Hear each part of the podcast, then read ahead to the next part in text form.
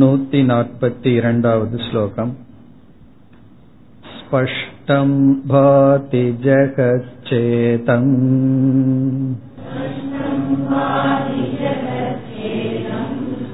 अशक्यं तन्निरूपणम्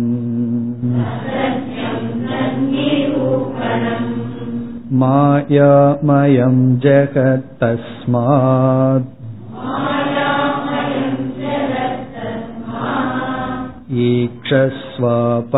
ईक्षस्वापक्षपाततः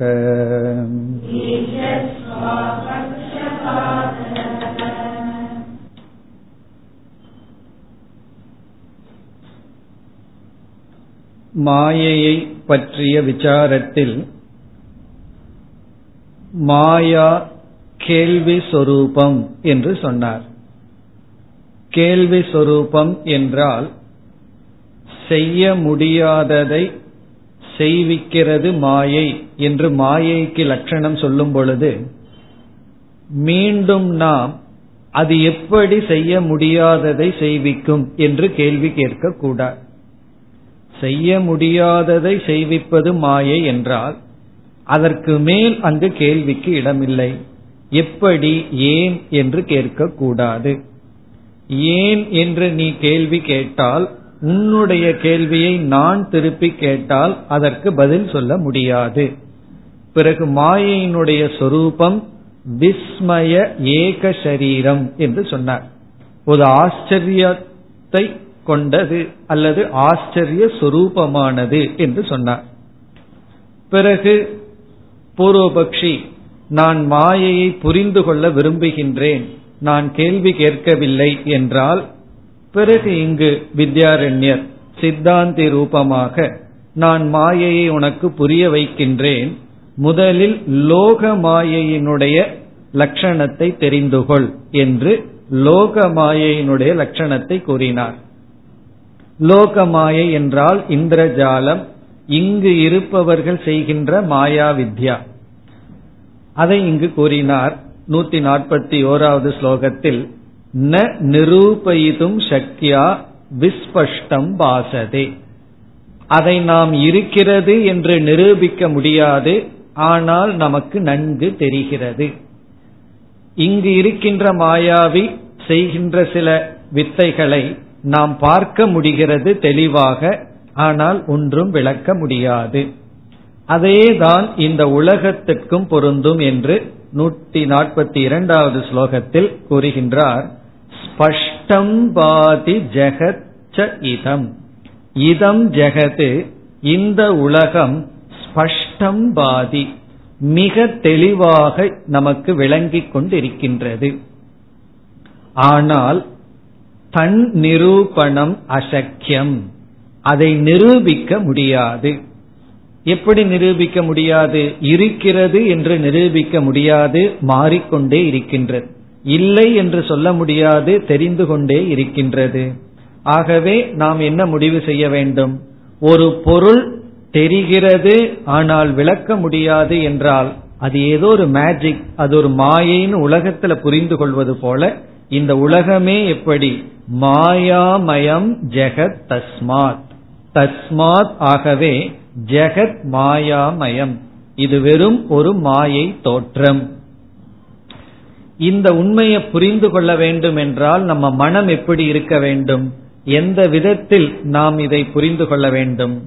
அபக்ஷபாததக ஈக்ஷஸ்வ பக்ஷபாதம் இல்லாமல் நடுநிலையிலிருந்து இதை பார் என்று சொல்கின்றார்.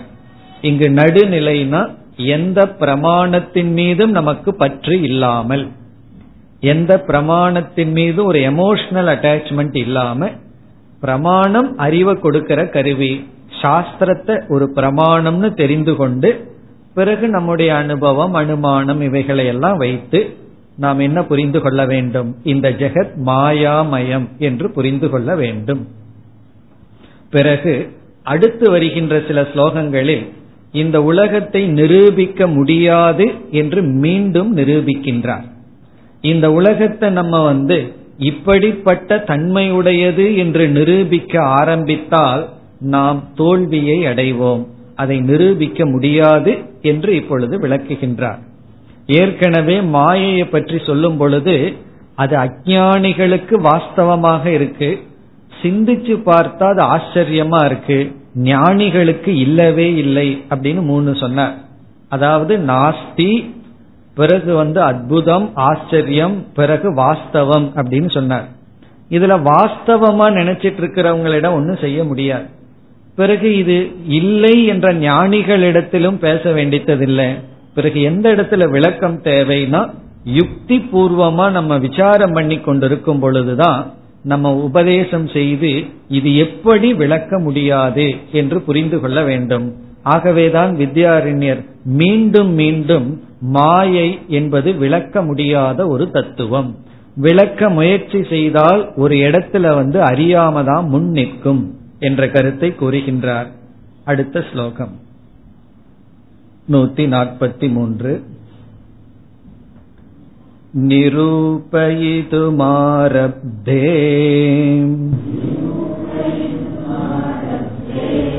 निखिलैरपि पण्डितैः अज्ञानं पुरतस्तेषाम्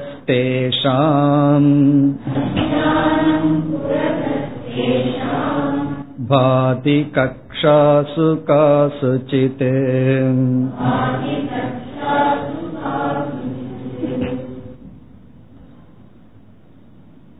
இந்த உலகம் நிரூபிக்கப்பட முடியும் என்று யாராவது இந்த உலகத்தை நிரூபிக்க முயற்சி செய்தால் அவர்களுடைய நிலை என்ன என்று இங்கு கூறி பிறகு அந்த முயற்சியை இவர் செய்து காட்டி அது எப்படி என்று நிரூபிக்க போகின்றார். அதைத்தான் இங்கு கூறுகின்றார். நிரூபயிதும் ஆரப்தே. இந்த உலகத்தை நிரூபிக்க ஆரம்பித்தால் நிரூபயிதும் என்றால் ஒரு லட்சணம் சொல்லி விளக்கம் சொல்லி இது இப்படித்தான் என்று இந்த உலகத்தை நிரூபிக்க ஆரப்தே சதி ஆரம்பித்தால் எவர்களால்? நிகிலைகி அபி பண்டிதைகி பண்டிதைகின படித்தவர்கள் தர்க்க சாஸ்திரம் போன்ற அனைத்து சாஸ்திரங்களையும் கற்றவர்கள். நிகிலைகின அனைத்தும் அர்த்தம் சர்வைகின் அர்த்தம். சர்வம்ங்கிறதுக்கு இனி ஒரு சொல் நிகிலம் எவ்ரி திங் எவ்ரி ஆல் அப்படின்னு அர்த்தம். எந்த ஒரு பண்டிதர்களும் எந்த ஒரு பண்டிதர்களாலும் இந்த உலகத்தை நிரூபிக்க ஆரம்பித்தால் இது சத்துதா அல்லது அசத்துதான் அல்லது இப்படிப்பட்டது என்று ஒரு வியவஸ்தை இந்த உலகத்திற்கு கொடுக்க ஆரம்பித்தால் என்ன ஆகுமா அவர்களுக்கு?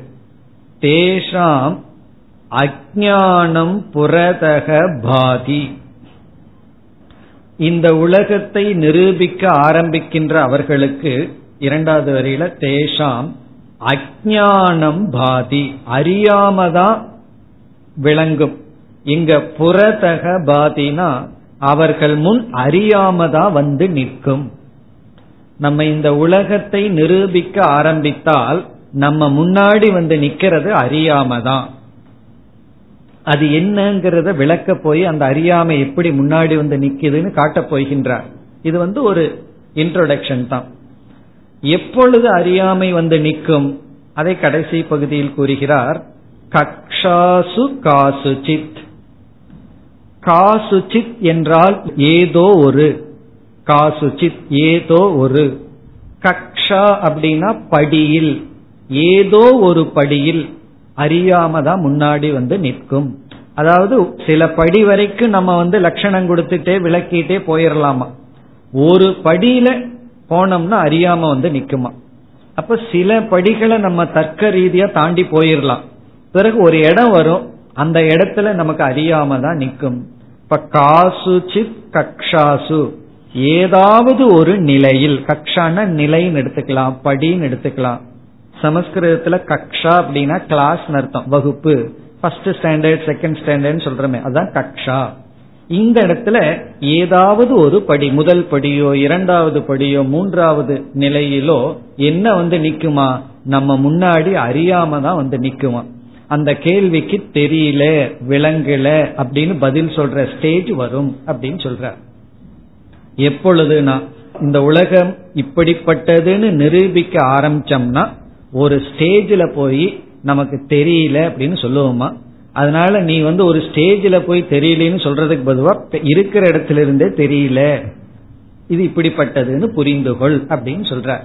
பிறகு அதை நிரூபிக்க போற எந்த இடத்துல நம்மனால ஒன்னும் சொல்ல முடியாது அப்படின்னு சொல்ல போகின்றார்.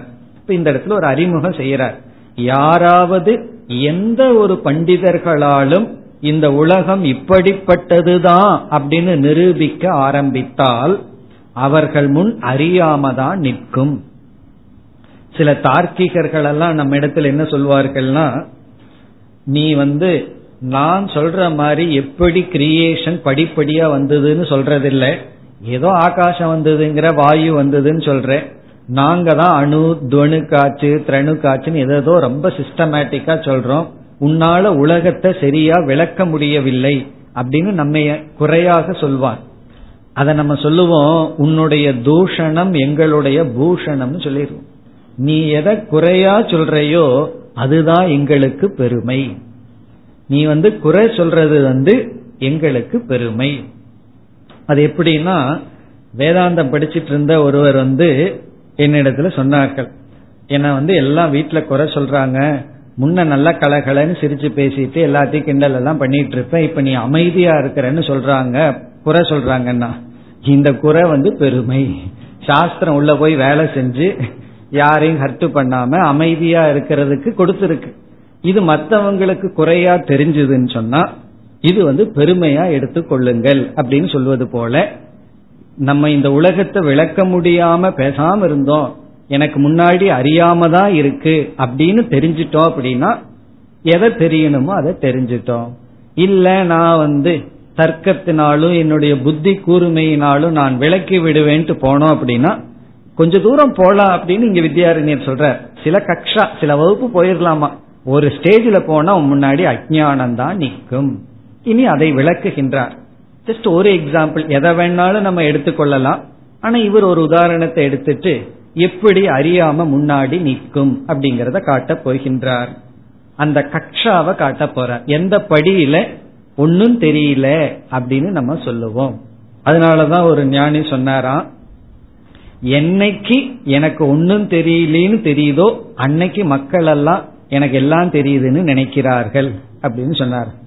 அதுதான் உண்மையான டிஸ்கவரி எனக்கு ஒன்னும் தெரியல இந்த உலகத்தை பார்த்தோம்னா எதையுமே நம்ம நிச்சயிக்க முடியாது எது எப்படின்னு தெரியலேன்னு புரிஞ்சுக்கிட்ட சமயத்துல நான் என்னை பார்த்து சர்வைக்னு சொல்கிறார்கள். அதுதான் ஆச்சரியம் அப்படின்னு சொன்னார். உண்மையும் கூட தான் எனக்கு தெரியுதுன்னு நினைச்சிட்டு இருக்கிற வரைக்கும் தெரியல. எஸ்ய மதம் தஸ்ய அமதம்.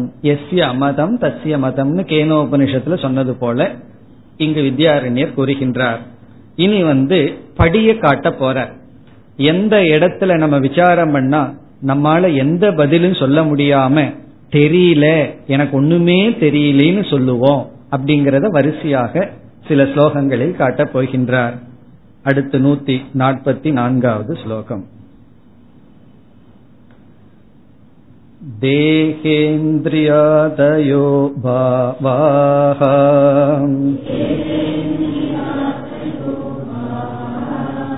वीर्येणोत्पातिता कथम्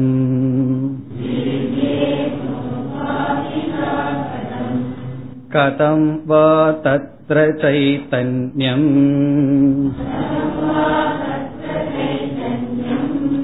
इत्युक्ते ते किमुत्तरम्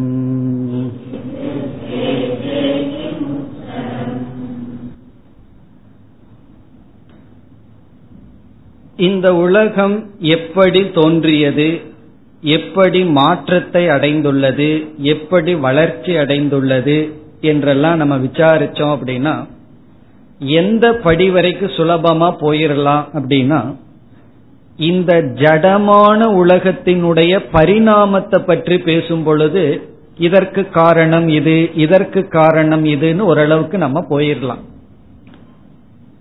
ஆனால் இப்ப உதாரணமா ஷர்ட் எப்படி வந்ததுன்னு கேட்டா நம்ம வந்து துணியிலிருந்து வந்ததுன்னு சொல்லலாம். ஈஸியா சொல்லிடலாம். துணி எப்படி வந்ததுன்னா நூலிலிருந்து வந்ததுன்னு சொல்லலாம்.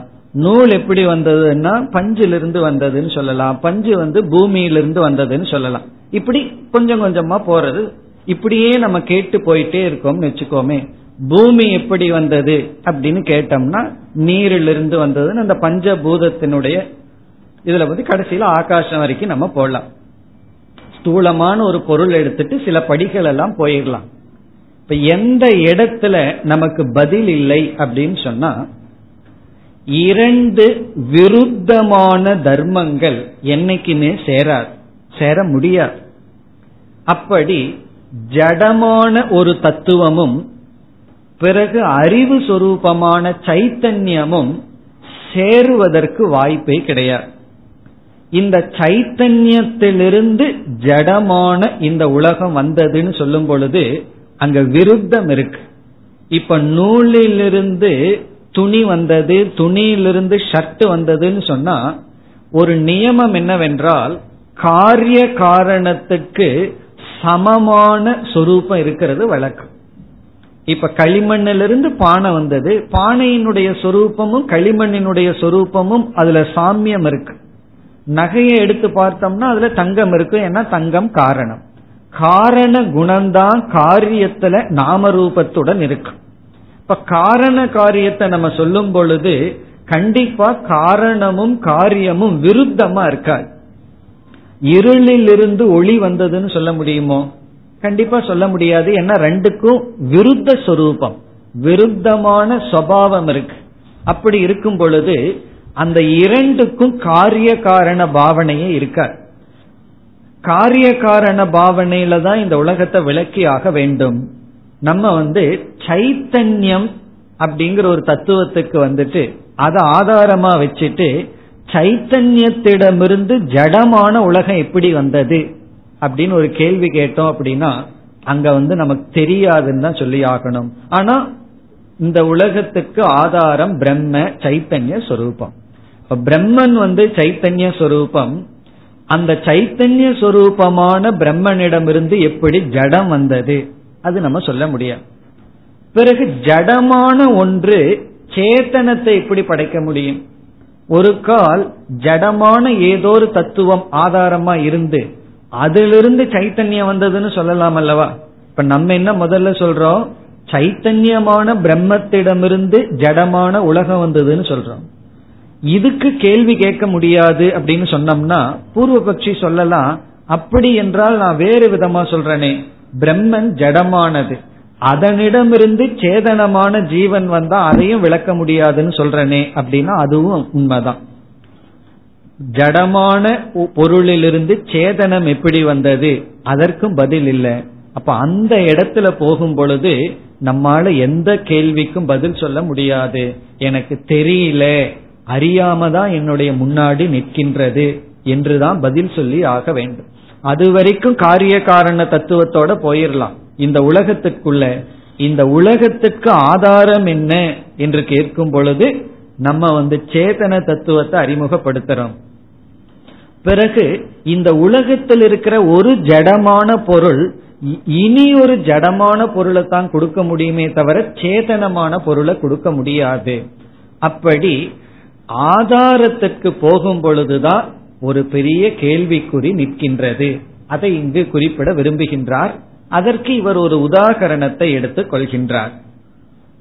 இப்ப இவர் எப்படி உதாரணத்தை எடுத்துக்கிறார்? ஒரு ஜீவன் சொன்னா அறிவுடைய சுரூபமானவன். ஜீவன் சொன்னா ஒரு சேத்தனமானவன். என்ன நம்ம இந்த உலகத்தை எப்படி பிரிக்கலாம்? சேத்தனம் ஜடம் அப்படின்னு பிரிக்கிறோம். சேத்தனம்னா உணர்வு சுரூபமானவன். ஜடம்னா உணர்வற்றது இப்ப கல்லு மண் இதெல்லாம் இருக்கு. அதுக்கு உணர்வு கிடையாது. நம்முடைய உடல் இருக்கு. அதுக்கு ஒரு உணர்வு இருக்கு. இப்ப அனாத்மாவையே நம்ம ரெண்டா பிரிக்கிறோம். உணர்வுடைய அனாத்மா உணர்வற்ற அனாத்மா.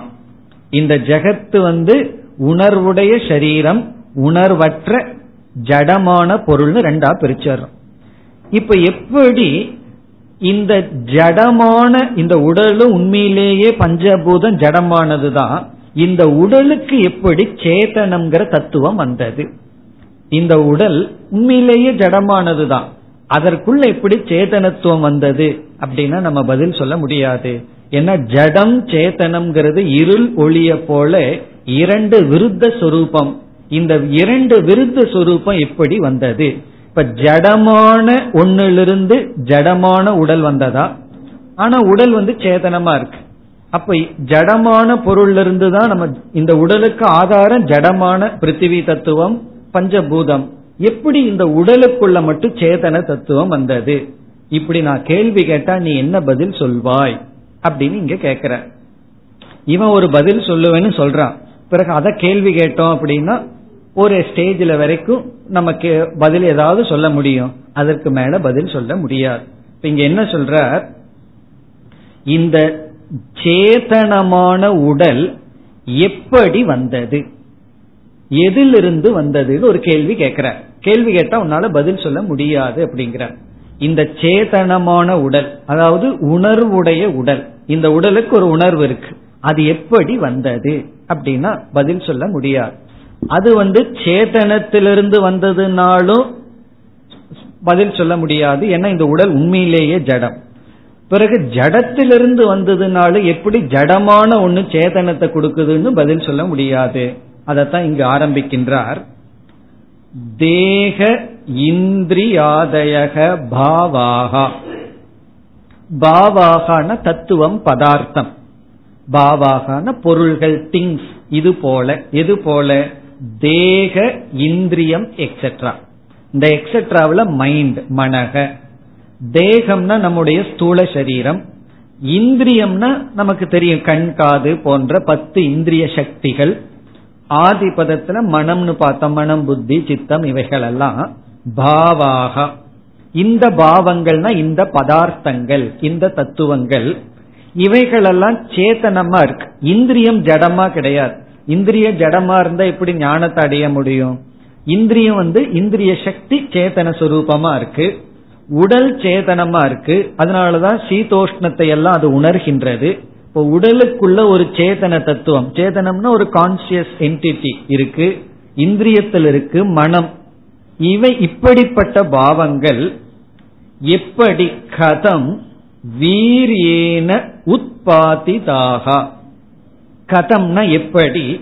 வீரியேன உத்பாதிதம். உத்பாதிதம்னா படைக்கப்பட்டது. வீரியேனா தந்தையிடம் இருக்கின்ற வீரியத்திடமிருந்து எப்படி உருவானது? இப்படி நான் கேள்வி கேட்டேன் அப்படின்னா உனக்கு பதில் இல்லை.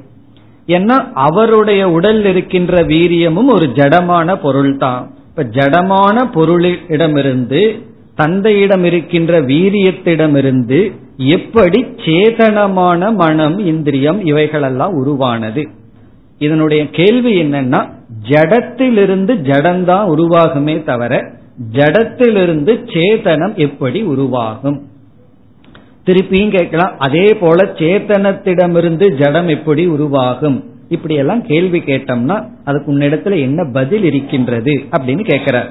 கதம் உற்பத்திதாக பிறகு இரண்டாவது வரியில மீண்டும் கேள்வி கேட்கிறார். கதம் வா தத்ர சைத்தன்யம்.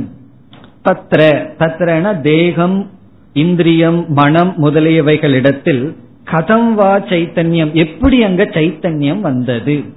அங்க ஒரு உணர்வு எப்படி வந்தது? இத்தியுக்தே இத்தியுக்தேன இத்தி பிருஷ்டே. இவ்விதம் கேள்வி கேட்டால் கிம் உத்தரம் தே? உன்னிடத்துல என்ன பதில் இருக்கு? அப்படின்னு கேட்கிறார். வித்யாரண்யர் ஒரு பூர்வபக்ஷியை பார்த்து கேட்கிறார் நீ அதுக்கு என்ன பதில் சொல்ல முடியும்? பூர்வபக்ஷி வந்து இந்த இடத்துலயே எனக்கு பதில் சொல்ல முடியாதுன்னு சொல்லணும். ஆனா வந்து ஏதாவது ஒரு பதிலை கொடுத்து பாக்கிறான் பிறகு மீண்டும் ஒரு கேள்வியை கேட்டா கடைசியில பூர்வபக்ஷி என்ன சொல்றான் எனக்கு ஒன்னும் தெரியாது அப்படிங்கிற பதில சொல்ல போகின்றான். அவன் வாயில எனக்கு ஒன்னும் தெரியாதுங்கிற பதில கொண்டு வர்றதுக்கு இப்படி ஒரு கேள்வி கேட்கிற இதுக்கு நீ என்ன பதில் சொல்லுவ? இப்ப வீரியத்திடமிருந்து அதுவும் ஜடமானது. எப்படி சேத்தனமான சைத்தன்ய சொரூபமான இந்திரியம் மனம் உடல் இவைகளெல்லாம் தோன்றின. உடல்னு சொன்னா உடலில் இருக்கின்ற அந்த சைத்தன்யம் எப்படி தோன்றின? இப்படி ஒரு கேள்வி கேட்டா நீ என்ன பதில் சொல்வாய்? அதற்கு வந்து ஒருவன் வந்து பதில் சொல்ல பார்க்கிறான். அப்படி பதில் சொல்ல வர்றவன் வந்து சுவாவவாதி அவன் வந்து ஒரு பதில் சொல்ல ஆரம்பிக்கின்றான். பிறகு அந்த பதிலை இவர் நீக்கி உன்னால பதில் சொல்ல முடியாது அறியாம தான் முன் நிற்கும் என்று நிலைநாட்டப் போகின்றார் நூத்தி நாற்பத்தி ஐந்தாவது ஸ்லோகம் वीर्यस्यैष स्वभावश्चेत्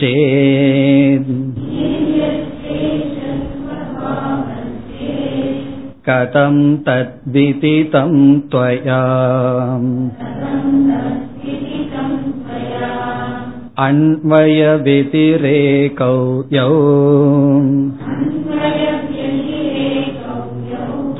भग्नौ तौ वन्त्यवीर्यतः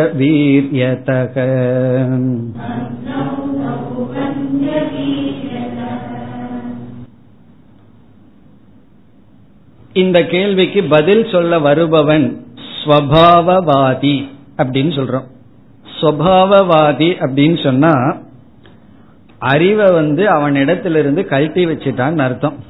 என்ன கேள்வி கேட்டாலும் அது அதனுடைய நேச்சர் இயற்கை. சில பேர் அப்படி எல்லாம் சொல்லுவாங்கல்ல. இயற்கை அது வந்து அதனுடைய நேச்சர் அதை பத்தி கேள்வி கேட்காத. அவனும் அதைத்தான் சொல்றான். மறைமுகமா இயற்கை அது இயற்கையா அதுல இருக்கு. அதுல போய் என்ன கேள்வி கேட்கறதுக்கு இருக்கு அப்படின்னு சொல்றவன். அதாவது பதில் சொல்லாமல் அது அதனுடைய இயற்கை அதனுடைய தன்மை அப்படின்னு சொல்லுவான். அதனுடைய தன்மையத்தான் இப்ப நம்ம கேள்வி கேட்கிறோம். எப்படி ஜடமான ஒரு தன்மை சேதனமான ஒன்ன உருவாக்குங்கிறத நம்மளுடைய கேள்வி. அது அதனுடைய தன்மை அப்படின்னு அவன் சொல்கின்றான். தர்க்க ரீதியை அதாவது சொல்ல பார்க்கின்றான். நம்ம வந்து சொல்றோம் அப்படி கிடையாது. அதனுடைய தன்மை அதனிடத்தில் இருக்குன்னு உனக்கு எப்படி தெரியும்? அப்படின்னு நம்ம கேட்டு தர்க்க ரீதியா அதை நம்ம நீக்கிடலாம். தர்க்கத்தின் அடிப்படையில அதனுடைய தன்மைன்னு நீ சொல்ல முடியாதுன்னு இங்க பதில் சொல்கின்றார்.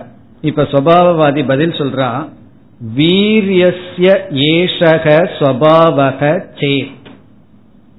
ஏஷக ஸ்வபாவக வீரியஸ்ய சேத்.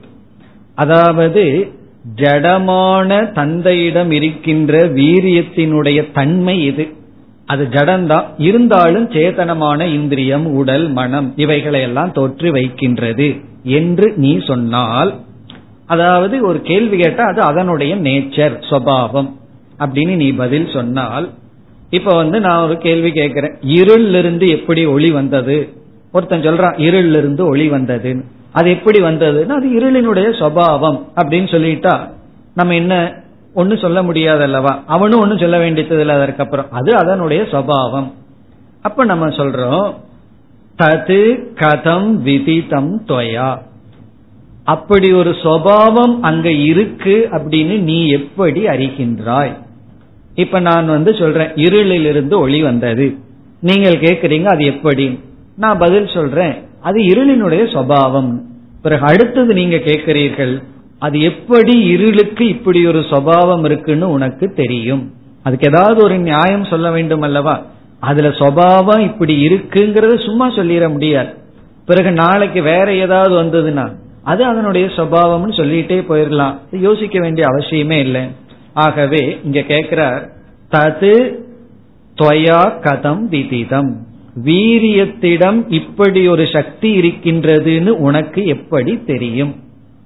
அப்படின்னு கேக்குற வீரியத்துக்கு ஒரு உயிரை உற்பத்தி செய்ய ஒரு குழந்தைய உற்பத்தி செய்ய ஒரு உயிருடன் கூடிய ஒரு ஜீவனை உற்பத்தி செய்வது சுவாவம்னு சொல்றையே அது உனக்கு எப்படி தெரியும்? அப்படின்னு என்ன அர்த்தம்? நீ சுவாவம்னு சும்மா தான் சொல்ற. உன்னால நிரூபிக்க முடியாது. பிறகு இரண்டாவது வரியில அன்வய வெதிரேக நியாயப்படி நீ வந்து சுவாவம்னு சொல்ல முடியாது என்று தர்க்கத்தை பயன்படுத்தி சுவாவவாதியை நீக்குகின்றார். இப்ப இரண்டாவது வரிக்கு வந்தா யௌ அன்வய வெதிரேகௌ தௌ பக்னௌ வந்திய வீரிய தக அதாவது அண்மய வெதிரேக நியாயம்ங்கிறது காரிய காரண சம்பந்தத்தை நிரூபிக்க பயன்படுத்துகின்ற ஒரு நியாயம். நம்ம பல சமயங்கள்ல இதையெல்லாம் பார்த்திருக்கோம். பஞ்சதசியிலேயே பார்த்திருக்கோம். அதாவது இது இருந்தால் அது இருக்கும். இது இருக்கிற இடத்துல எல்லாம் அதுவும் இருக்குன்னா ரெண்டுக்கு காரிய காரண சம்பந்தம் இருக்கு. அப்படி நம்ம புரிந்து கொள்ளலாம். அது அன்வயம் இந்த நியாயம் வந்து இங்க பக்னமாகுது. பூர்வபக்ஷி என்ன சொல்றான்? வீரியம் இருக்கின்ற இடத்தில் உயிரோட்டம் இருக்கும். அது அவனுடைய எங்கெல்லாம் வீரியம் இருக்கோ அங்கெல்லாம் உயிர் இருக்கு. அந்த வீரியம் ஒரு உயிரை உற்பத்தி செய்யும். அதாவது சைத்தன்யத்தை உற்பத்தி செய்யும். சேதனமான உடலை அது உருவாக்கும். சேதனமான இந்திரியத்தை உருவாக்கும்னு சொன்னா இவர் சொல்றாரு அப்படி அல்ல. அன்வய வெதிரேகௌ யௌ. எந்த ஒரு அன்வய வெதிரேகம் இருக்கின்றதோ தௌ பக்னௌ. அது வந்து அழிந்து விடுகிறது. பக்னம்னா உடைந்து விடும். எதன் அடிப்படையில்? வந்திய வீரிய தக. வந்திய வீரிய தகனா அப்ப எங்கெல்லாம் வீரியம் ஒரு தத்துவம் இருக்கோ அங்கிருந்து ஒரு உயிர் தோன்றணுங்கிற நியதி கிடையாது. சுவாவம் இல்லை. ஆகவே வந்திய வீரியத்தக வந்தியனுடைய வீரியத்தின் அடிப்படையில் பார்க்கும் பொழுது அன்வய வெதிரேகம் இல்லை. எங்கு அன்வய வெதிரேக நியாயம் இல்லையோ அங்கு வந்து காரிய காரண சம்பந்தம் கிடையாது. அப்ப வந்து வீரியத்திடமிருந்து ஜடத்திலிருந்து சேதன உடல் எப்படி வந்ததுங்கிறதுக்கு பதில் கிடையாது. வேறு வழி இல்லாம என்ன சொல்லி ஆக வேண்டும்? அந்த கருத்தை அடுத்த ஸ்லோகத்தில் முடிவுரை செய்கின்றார் அதாவது விளக்க முடியாதுன்னு சொல்ல வந்ததை நூத்தி நாற்பத்தி ஆறாவது ஸ்லோகத்தில் முடிவுரை செய்கின்றார் न जानामि किमप्येतत्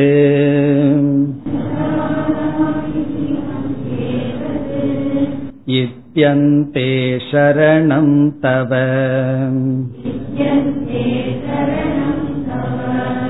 अत एव महान्तोऽस्य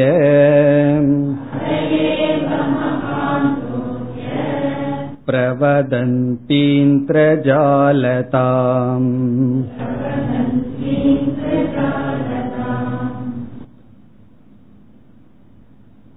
ந ஜானாமி கிமபி ஏதது கிமபின எதுவுமே ந ஜானாமி. எனக்கு ஒன்றுமே தெரியாது. இதி ஏதது அந்தே தவ சரணம். முடிவில் உனக்கு இதுதான் சரணம். இதுதான் கதி அப்படின்னு சொல்ற. நம்ம ஏதோ பெரிய விஷயத்த படிக்க வர்றோம்னு சொல்லி வேதாந்த ரொம்ப படிச்சதுக்கு அப்புறம் என்ன ஆகும் தெரியுமோ? எனக்கு ஒன்னும் தெரியாதுன்னு உட்கார்ந்துட்டு இருப்போம். கேட்கறதுக்கு ஏதோ மாதிரி இருக்கு. ஆனா உண்மைதான். எல்லாம் தெரிஞ்சவனுக்கு ஒன்றும் தெரியாது. இது ஒரு பெரிய வந்து பாரடாக்ஸ் இதுல மறைஞ்சிருக்கு. தனக்கு தெரியும் தெரியும்னு சொல்லிட்டு இருக்கிறவனுக்கு தெரியாது. பிறகு என்னதான் நீ தெரிஞ்சிட்டேன்னா இதை தெரிஞ்சிட்டேன். எனக்கு ஒன்றும் தெரியாதுங்கிறத நான் தெரிஞ்சிட்டேன். அப்படி எதெல்லாம் நான் தெரிஞ்சுக்கிறேனோ அதெல்லாம் மித்தியா. அப்படின்னு இது தெரிஞ்சிட்டோம்னா அதுல என்ன பலன்? அந்த பலனை பார்க்கும் பொழுதுதான் நமக்கு வந்து இதனுடைய பியூட்டி தெரியும். பலன் என்னன்னா இந்த புத்தியில் இருக்கிற கியூரியாசிட்டி இருக்கே. அது கியூர் ஆயிரும். கியூரியாசிட்டி தான் கியூர் ஆகாதுன்னு சொல்லுவார். நம்ம பல சமயங்கள்ல தேவையில்லாத ரகளை வீட்டுல வர்றதுக்கு காரணம் என்ன தெரியுமோ? தேவையில்லாத கேள்வி கேட்கறது தான். தேவையில்லாதவங்கிட்ட தேவையில்லாத கேள்வி ஏன் கேட்கறோம்னா கியூரியாசிட்டி தான். அது என்னாச்சு? இது என்னாச்சு? அவங்களுக்கு சொல்றதுக்கு விருப்பம் இல்லை. பல விஷயத்துல அவங்கவுங்க மறைக்க விரும்புவாங்க. அதை நம்ம கொஞ்சம் நாசூக்கா புரிஞ்சிட்டு கேள்வி கேட்க கூடாது அது ஏன் நம்ம கேட்கிறோம் அப்படின்னா அந்த கியூரியாசிட்டி இதை தெரிஞ்சுக்கணும் அதை தெரிஞ்சுக்கணும். இப்ப அந்த அறிவுல ஒரு பற்று. அதனாலதான் ஃப்ரீடம் ஃப்ரம் நோன் அப்படின்னு சொல்லுவார். முதல்ல ஃப்ரீடம் ஃப்ரம் அன்னோன் அதுக்கப்புறம் ஃப்ரீடம் ஃப்ரம் நோன் தெரிஞ்சதுலயே நமக்கு பற்றின்மை வரணும். அந்த ஸ்டேஜ்ல இங்க வித்யாரண்யர் பேசுற அதனால எல்லாம் படிச்சு எல்லாம் தெரிஞ்சதுக்கு அப்புறம் கடைசியில இதுல எதுவுமே விவஸ்தை கிடையாது. சரி அப்படியே அது இருந்தாலும் அதுவும் சாஸ்வதம் அல்ல. அப்படின்னு சொல்லி எனக்கு ஒன்னும் தெரியாது. அதுதான் உனக்கு சரணம் அப்படின்னு சொல்ற ந ஜானாமி கிம் அபி ஏதது. இது எதுவுமே எனக்கு தெரியாது. அந்தே இது அந்தே தவ சரணம். தவன உன்னுடைய சரணம். நீ உன்னுடைய கடைசியில உன்னுடைய அந்தேன கடைசியில. கடைசியிலன்னா என்ன அர்த்தம்? எல்லாம் புரிஞ்சதுக்கு அப்புறம். பிரம்மத்தை புரிஞ்சு உலக மித்தியான்னு புரிஞ்சு வேதாந்தத்தை புரிஞ்சதனுடைய இறுதி ஸ்டேஜ்ல என்னன்னா ந கிமபி ஜானாமி எனக்கு ஒண்ணுமே தெரியாது. இத்தேதது அந்தே சரணம் தவ. இதுதான் உன்னுடைய கடைசி சரணம். அதனாலதான் அவங்களுக்கு பேச்சும் குறைஞ்சிருது. ஏதாவது தெரிஞ்சா தானே பேசுறதுக்கு. ஒன்னும் தெரியலங்கும் போது பேசுறதுக்கு ஒண்ணு இல்லை அப்புறம் நான் அப்ப வந்து இந்த ந அதிவாதி நாதிவாதி பவதி அப்படின்னு உபனிஷத் சொல்றது போல அவங்க அதிவாதியா இருக்கிறது இல்ல மௌனம் வந்து சுவாவமாக வந்து விடுகிறது. ஏன்னா அங்க தெரிஞ்சுக்கிறதுக்கு ஒன்றும் இல்லை பேசுறதுக்கு ஒன்றும் இல்லை அந்தே சரணம் தவ ஆரம்பத்துல கிடையாது. ஆரம்பத்திலேயே இப்படி இருந்துட்டோம்னா அப்புறம் அஜானத்திலேயே இருப்போம்.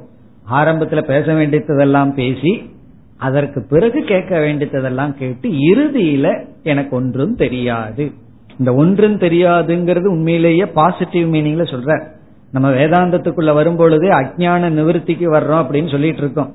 கடைசியில் இங்க என்ன சொல்றாரு? அஜானம் தான் உனக்கு மீதி ஆகுது அப்படின்னு சொல்ற நீ தெரிஞ்சுக்கிறது என்னன்னா எனக்கு ஒன்றும் தெரியாதுன்னு சொல்லி. ஆகவே எல்லாத்தையும் கிராஸ் பண்ணி கடைசியில வந்தோம் அப்படின்னா இந்த உலக விஷயத்துல அனாத்ம விஷயத்துல எனக்கு ஒன்றும் தெரியாது. தெரிஞ்சதெல்லாம் கூட மித்தியா. ஆத்ம விஷயத்துல தெரிய வேண்டியது இருக்கு. அதை தெரிஞ்சதனுடைய பலன் இது. இந்த நிலை அடைந்தவர்கள் யார்? அவங்க என்ன சொல்றாங்கன்னு இரண்டாவது வரியில சொல்றார். அதஏவ மகாந்தக. அதஏவ ஆகவேதான் மகாந்தக. மகாந்தகன ஞானிகள். மகான்கள் மகாந்தக.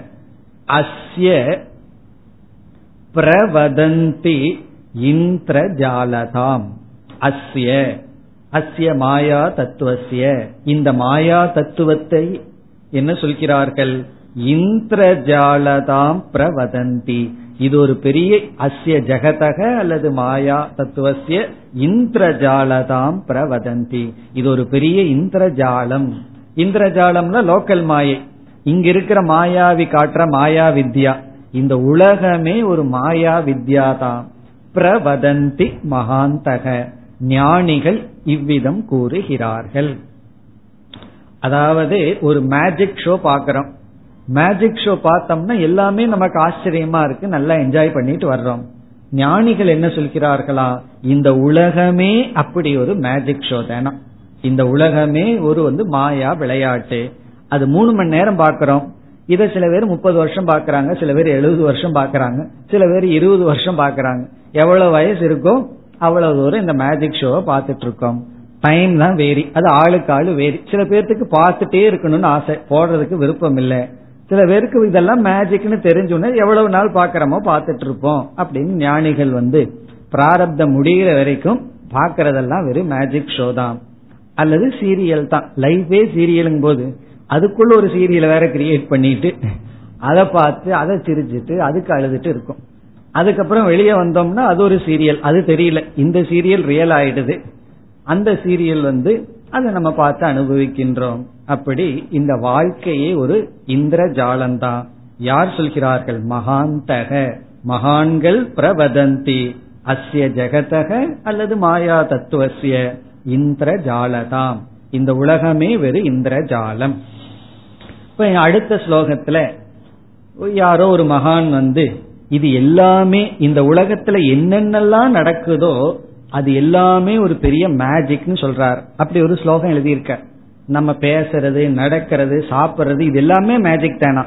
நம்ம வந்து பார்த்தோம்னா ஏதாவது ஒரு பொருள் தெரிஞ்சதுன்னா அது மேஜிக்கா சாப்பிடும்போது சாப்பாடு வயிற்றுக்குள்ள போச்சுன்னா மேஜிக்கா நம்ம நடக்கிறது ஒரு இந்திரஜாலமா? திரும்பி வர்றது இந்திரஜாலமா? தூங்குறது ஒரு இந்திரஜாலமா? அப்படி எல்லாமே ஒரு அற்புதம் இந்த உலகத்துல நாம செய்கின்ற ஒவ்வொரு செயல்களும் அது ஒரு பெரிய மேஜிக் இதுக்கு மேல வேற ஏதாவது மேஜிக் இருந்துட முடியுமா என்ற ஒரு அர்த்தத்துல இது எல்லாமே ஒரு மாயாஜால விளையாட்டு என்ற அர்த்தத்தில் ஒரு ஸ்லோகம் இருக்கின்றது. அதை வித்யாரண்யர் கோட் பண்றார். இப்படி வந்து சில மகான்கள் கூறி இருக்கின்றார்கள். இப்ப நூத்தி நாற்பத்தி ஏழாவது ஸ்லோகத்தினுடைய சாரம் இந்த உலகமே ஒரு மாயா விளையாட்டு தான் மேஜிக் ஷோ தான் அத வந்து ஒரு ஸ்லோகத்துல மிக அழகா யாரோ ஒருவர் எழுதி இருக்கின்றார்கள் அத வித்யாரண்யர் கோட் பண்றார் நூத்தி நாற்பத்தி ஏழு एतस्मात् किमिवेन्द्रजालमपरम्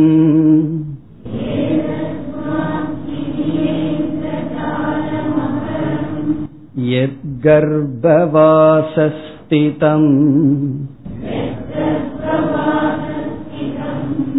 रेतश्चेतति हस्तमस्तकपद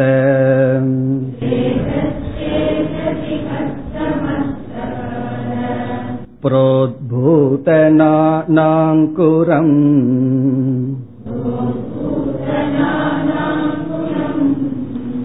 पर्यायेन शिशुत्वयौवनजरा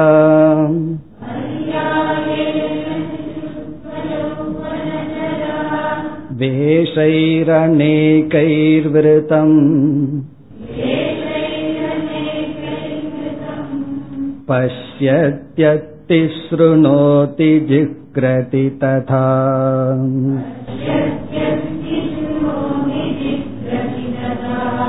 गच्छत्यता गच्छति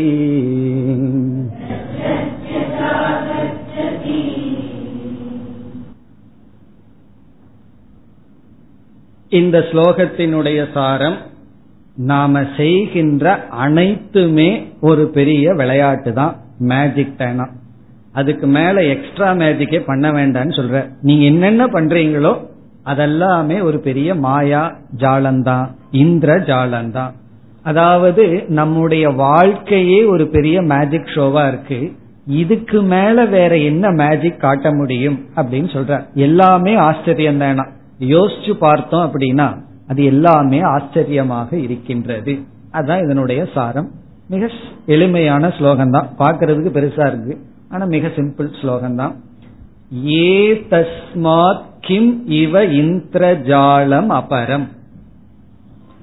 அபரம் கிம் அபரம் கிம்னா வேறு இந்திரஜாலம் வேறு மாயை அதாவது வேறு மேஜிக் ஷோ வேற என்ன இருக்க முடியும்? ஏ தஸ்மாத் ஏ தஸ்மாத்னா இதை காட்டிலும்.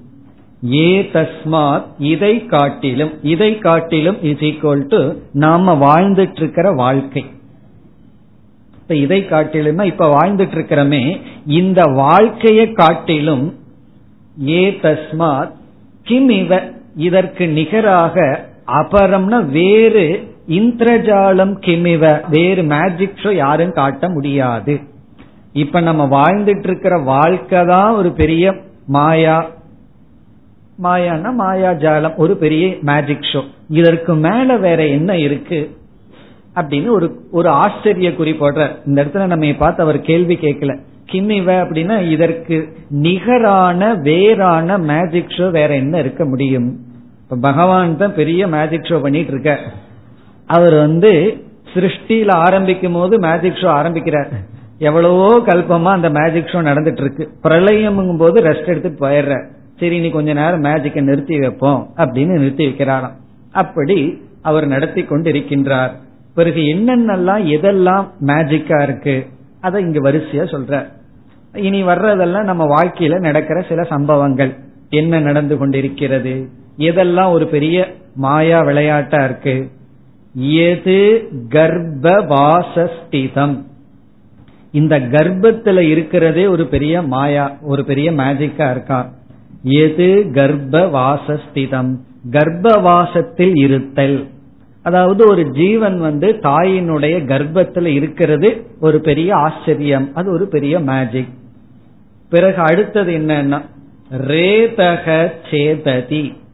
ரேதகன தந்தையினுடைய வீரியம் சேததி. அது உயிரை அடைகின்றது. உயிர் பெற்று விடுகின்றது. அது ஒரு பெரிய மேஜிக் அது ஏற்கனவே நம்ம பார்த்தோம். தந்தையினுடைய வீரியம் ரேதக சேததி. கர்ப்பவாசத்திற்குள் சென்று கர்ப்பத்திற்குள் சென்று அது ஒரு உயிரை அடைகின்றது. அது ஒரு பெரிய மேஜிக் பிறகு என்ன மேஜிக் நடக்குதுன்னா? ஹஸ்த மஸ்தக பத. ஹஸ்தம்னா கை. மஸ்தகம்னா தலை. பதம்னா இந்த இடத்துல பாதம். அதாவது கர்ப்பத்துல வந்து வெறும் ரேதசா இருந்த ஒன்று திடீர்னு அது கையா மாறுது.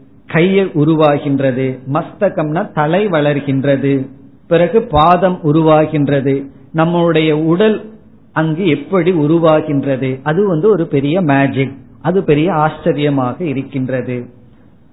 உத்பூத நாணாங்குரம் உத்பூதம்னா வளர்ந்த கை ஹஸ்தன கை மஸ்தகன தலை பதன பாதம் கை தலை பாதம் இவைகள் போன்ற உத்பூதம்னா வளர்ந்த நானா விதவிதமான அங்குரம். இங்க அங்குரம்னா உறுப்புகள் நம்ம மீதி உறுப்புகள் எல்லாம் எடுத்துக்கலாம். காது மூக்கு கண் போன்ற உறுப்புகள் இவைகளெல்லாம் அப்படியே வளர்கின்றது. இங்க கர்ப்பத்துக்குள்ள இப்படி நம்மளுடைய உடல் உருவாவதே ஒரு பெரிய ஆச்சரியமான மேஜிக் ஷோ தான் அப்படின்னு சொல்ற சரி அதற்கு பிறகு என்ன ஆகுது கர்ப்பத்துக்குள்ள இந்த மாதிரி கைகள் தலை கால்கள் போன்றவைகள் எல்லாம் உறுப்புகள் எல்லாம் உருவாகி பிறகு இந்த சிசுவானது இந்த உலகத்திற்குள் வந்து என்ன நடக்கின்றது? அதற்கு பிறகு மூன்றாவது வரியில் பர்யாயேன. பர்யாயேனா கிரமமாக பை ஆர்டர் இனிமேல் சொல்ல போற ஆர்டர்ல என்ன நடக்குதான் சிசுத்துவ. சிசுத்துவம்னா குழந்தை பருவம். எவ்வன இளமை பருவம்? ஜரா. ஜரா அப்படின்னா வயோதிகம். இப்படியே வரிசையா வர ஆரம்பிக்குது. சிசுத்துவ குழந்தையா இருக்கிறது. அதுக்கப்புறம் இளமை பருவம் வருகின்றது. அப்படி கொஞ்சம் வருஷம். அதற்கப்புறம் ஜெரா. ஜெரானா முதுமை பருவம் வருகின்றது. இப்படி என்ன ஆகுதுன்னா ஜெரா வேஷைகி அநேகைகி விரதம். இதெல்லாம் ஒரு பெரிய வேஷம்னு சொல்ற. இப்படிப்பட்ட விதவிதமான அநேக வேஷைகி விரதம். விரதம்னா ஆவிரதம். அப்படி சூழ்ந்திருக்கின்றது. நம்மளுடைய உடல் வந்து இந்த மாதிரி அநேக வேஷம் போடுதான். முதல்ல குழந்தை வேஷம் போடுதான். அதுக்கப்புறம் இளமை வேஷம் போட்டுட்டு கொஞ்சம் ஆடுகின்றது. அதுக்கப்புறம் முதுமை வேஷம் போட்டுட்டு சில நாள் ஆடுகின்றது.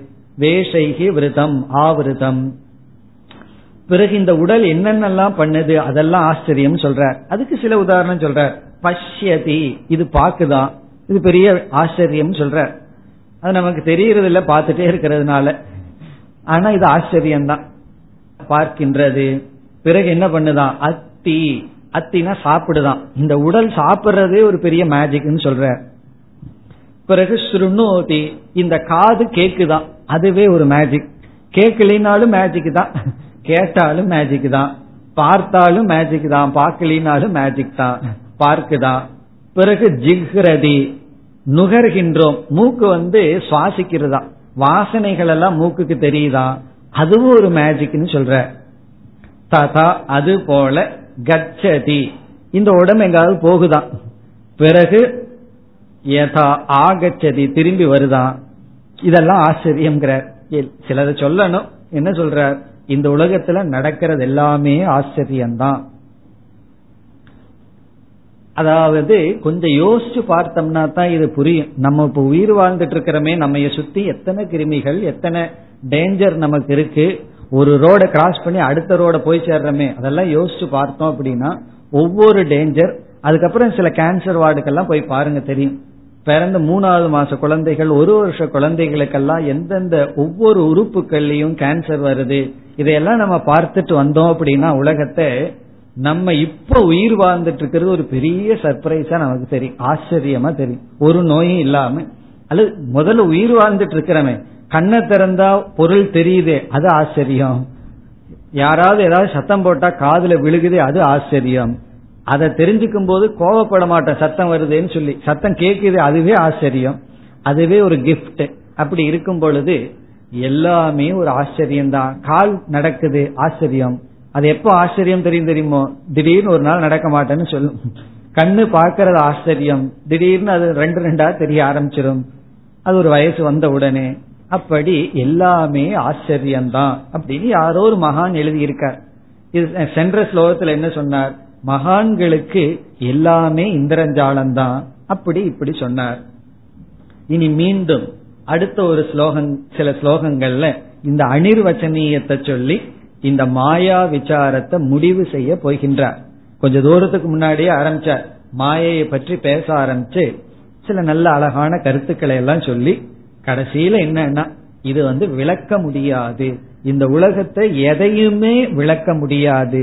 எதற்குமே விவஸ்தை இல்லை என்று என்ற கருத்தை மீண்டும் சொல்லி முடிக்கப் போகின்றார். இதே கருத்து தான் அடுத்த சில ஸ்லோகங்களிலும் வருகின்றது நூத்தி நாற்பத்தி எட்டு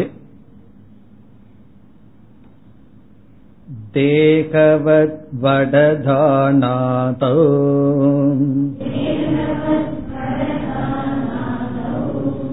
सुविचार्य विलोक्यताम् क्वधाना कुत्र वा वृक्षक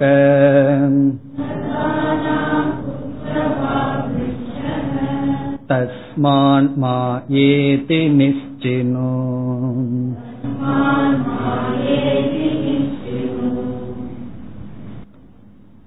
இதற்கு முந்தைய ஸ்லோகங்களிலெல்லாம் தேகத்தை எடுத்துட்டு அதுல இருக்கிற ஆச்சரியத்தை எல்லாம் காட்டினாரு இந்த தேகத்தை விளக்க முடியாது எப்படி இந்த சேதனமான தேகம் வந்தது அப்படி சிந்திச்சோம்னா ஏதாவது ஒரு கக்ஷா ஏதாவது ஒரு ஸ்டேஜில் வந்து நம்ம ஒன்னும் தெரியலன்னு நிப்போம்னு சொன்னார். இப்ப வந்து ரொம்ப ஃபேமஸான உதாரணத்தை எடுத்துக்கிறார். மரம் விதை. அதை எடுத்துட்டு சொல்றார் இது உடல் மட்டுமல்ல உலகத்துல நீங்க எந்த பொருளை எடுத்துக்கொண்டாலும் அங்க உங்களுக்கு ஆச்சரியமும் கேள்விக்குறிதான் நிற்கும் அப்படின்னு சொல்ற அதாவது விதைக்குள்ள இப்படி இப்படி ஒரு மரம் இருக்கு. ஒரு சிறிய விதைக்குள்ள இவ்வளவு ஒரு பெரிய மரம் வருகின்ற சக்தி எப்படி இருக்குன்னு யோசிச்சு பார்த்தோம்னா அது பெரிய ஆச்சரியம்தான். ஆகவே இந்த உலகமே இப்படித்தான் அப்படின்னு சொல்கின்றார். தேகவது தேகத்தை போல. தேகவத்துன்னு ஏன் சொல்றாருன்னா இதற்கு முன்னாடி இந்த உடலே ஒரு பெரிய ஆச்சரியம் சொல்லியிருந்தார். தேகவது வடதானாதவ். வட விரக்ஷக அப்படின்னா வடம் அப்படின்னா ஆலமரம். தானா அப்படின்னா விதை சீடு சீடுக்கு பீஜத்துக்கு இனி ஒரு பெயர் தானம். தானக தானா. தானான சீடு விதை. வட தானாதவ். வட அப்படின்னா மரம். என்ன மரம்? ஆலமரம். தானா அப்படின்னா ஆலமரத்தினுடைய விதை. உங்களுக்கு தெரியும் ஆலமரம் எவ்வளவு பெருசுன்னு. ரொம்ப பெருசா வளரும். அதனுடைய விதைய பாருங்க ரொம்ப சின்னதா இருக்கும். அப்போ இந்த சிறிய விதைக்குள் எப்படி ஒரு பெரிய மரம் வர்ற சக்தி இருக்குன்னு யோசிச்சு பார்த்தோம்னா அது ஆச்சரியம் தான் சொல்ற. சுவிச்சாரிய விலோக்கியதாம். இந்த மாதிரி இடத்துல தேகத்தை போல வடதானம் முதலிய இடங்களில் அதாவது மரம் விதை போன்ற இடங்களில் சுவிச்சாரிய நன்கு விசாரம் செய்து விலோக்கியதாம். பாருங்கள். நன்கு ஆராய்ந்து பாருங்கள்.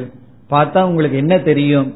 இரண்டாவது வரியில் சொல்றார் குவதானா குத்ரவா விரக்ஷக.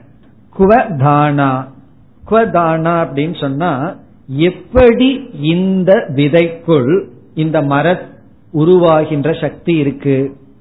குத்ரவா விரக்ஷக. இதற்குள்ள எங்க அந்த விரக்ஷம் இருக்கு? மரந்தான் எங்க இருக்கு? இதற்குள்ள எப்படி இப்படி வந்தது? இதெல்லாம் நமக்கு ஆச்சரியத்தை கொடுக்கும். அதனால என்ன முடிவு செய்யணும்னா எனக்குள்ள ஒரு ஆச்சரியம்ங்கிற பாவனை வந்ததுன்னா உடனே முடிவு செய்ய சொல்றார் தஸ்மாத் மாயா இது நிச்சினு தஸ்மாத். ஆகவே மாயா என்று இதெல்லாம் மாயை என்று நிச்சினு துவம் ஹே சிஷ்ய. சிஷ்யனே நீ நிச்சயம் செய். என்னென்ன நிச்சயம் செய்? இதெல்லாம் வெறும் மாயதான். என்று நீ இதை நிச்சயம் செய். ஏனென்றால் இதெல்லாம் நமக்கு ஒரு ஆச்சரியத்தை கொடுத்து விளக்கவே முடியாத நிலையில் இருக்கின்றது. இனி அடுத்த ஸ்லோகத்துல என்ன சொல்ல போற?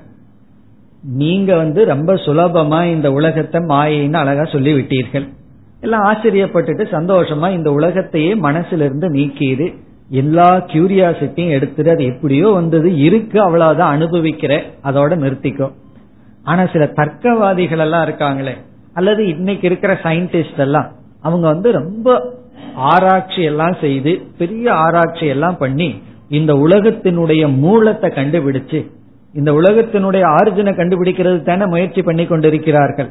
அதே போல தர்க்கவாதிகள் எல்லாம் தர்க்கத்தினுடைய சிகரத்தை எட்டி என்ன செய்துள்ளார்கள்? இந்த உலகத்திற்கு அணு அப்படிங்கிறது ஆதாரம்னு கண்டுபிடிச்சிருக்காங்க. பிறகு சாங்கியர்கள் அவர்களும் சிந்தனையினுடைய உச்சகட்டத்தை அடைந்தவர்கள். அவர்கள் வந்து பிரகிருதிங்கிற தத்துவம் இந்த உலகத்துக்கு ஆதாரம்னு கண்டுபிடிச்சிருக்காங்க. அதுக்கெல்லாம் லட்சணம் சொல்லி மிக தெளிவா தர்க்கவாதிகள் எல்லாம் இந்த உலகத்துக்கு இதுதான் ஆதாரம்.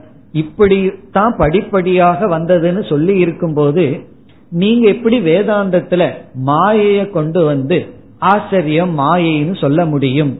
என்று கேள்வி கேட்டால் அதற்கு பதில் சொல்றாரு அப்படிப்பட்ட தர்க்கவாதிகளுக்கெல்லாம் கொடுக்க வேண்டிய பதில நாங்க கொடுத்துட்டோம். அவங்களுக்கு வந்து என்ன பதில கொடுத்து அவர்கள் வாயை அடைக்க முடியுமோ அதையெல்லாம் நம்ம அடைச்சிருக்கிறோம்னு பதில் சொல்ற சில நூல்கள்ல எல்லாம் அந்த தர்க்கத்தில் இருக்கின்ற குறைகளை எல்லாம் சுட்டிக்காட்டி அவர்களுடைய சிருஷ்டி கிரமத்தில் இருக்கிற தவறுகளை எல்லாம் நாங்க காட்டியுள்ளோம். எதுவுமே ஃபுல் ப்ரூஃப் கிடையாது. எல்லாமே குறை உடையதுதான் அவர்கள் சொல்கின்ற தர்க்கம் எல்லாம் தவறானதுன்னு காட்டியுள்ளோம் மாயாவாதம் தான் இந்த உலகம் ஆச்சரியம் மாயைங்கிறதா சரி என்று அடுத்த ஒரு சில ஸ்லோகங்களில் கூறி முடிவுரை செய்கின்றார் அதாவது மாயா தத்துவத்தை முடிவுரை செய்கின்றார் அடுத்த வகுப்பில் தொடர்போம் ॐ पूर्णमधपूर्णमिधं पूर्णापूर्णमुदच्छते पूर्णस्य पूर्णमादाय पूर्णमेवावशिष्यते ॐ शान्ति शान्ति शान्तिः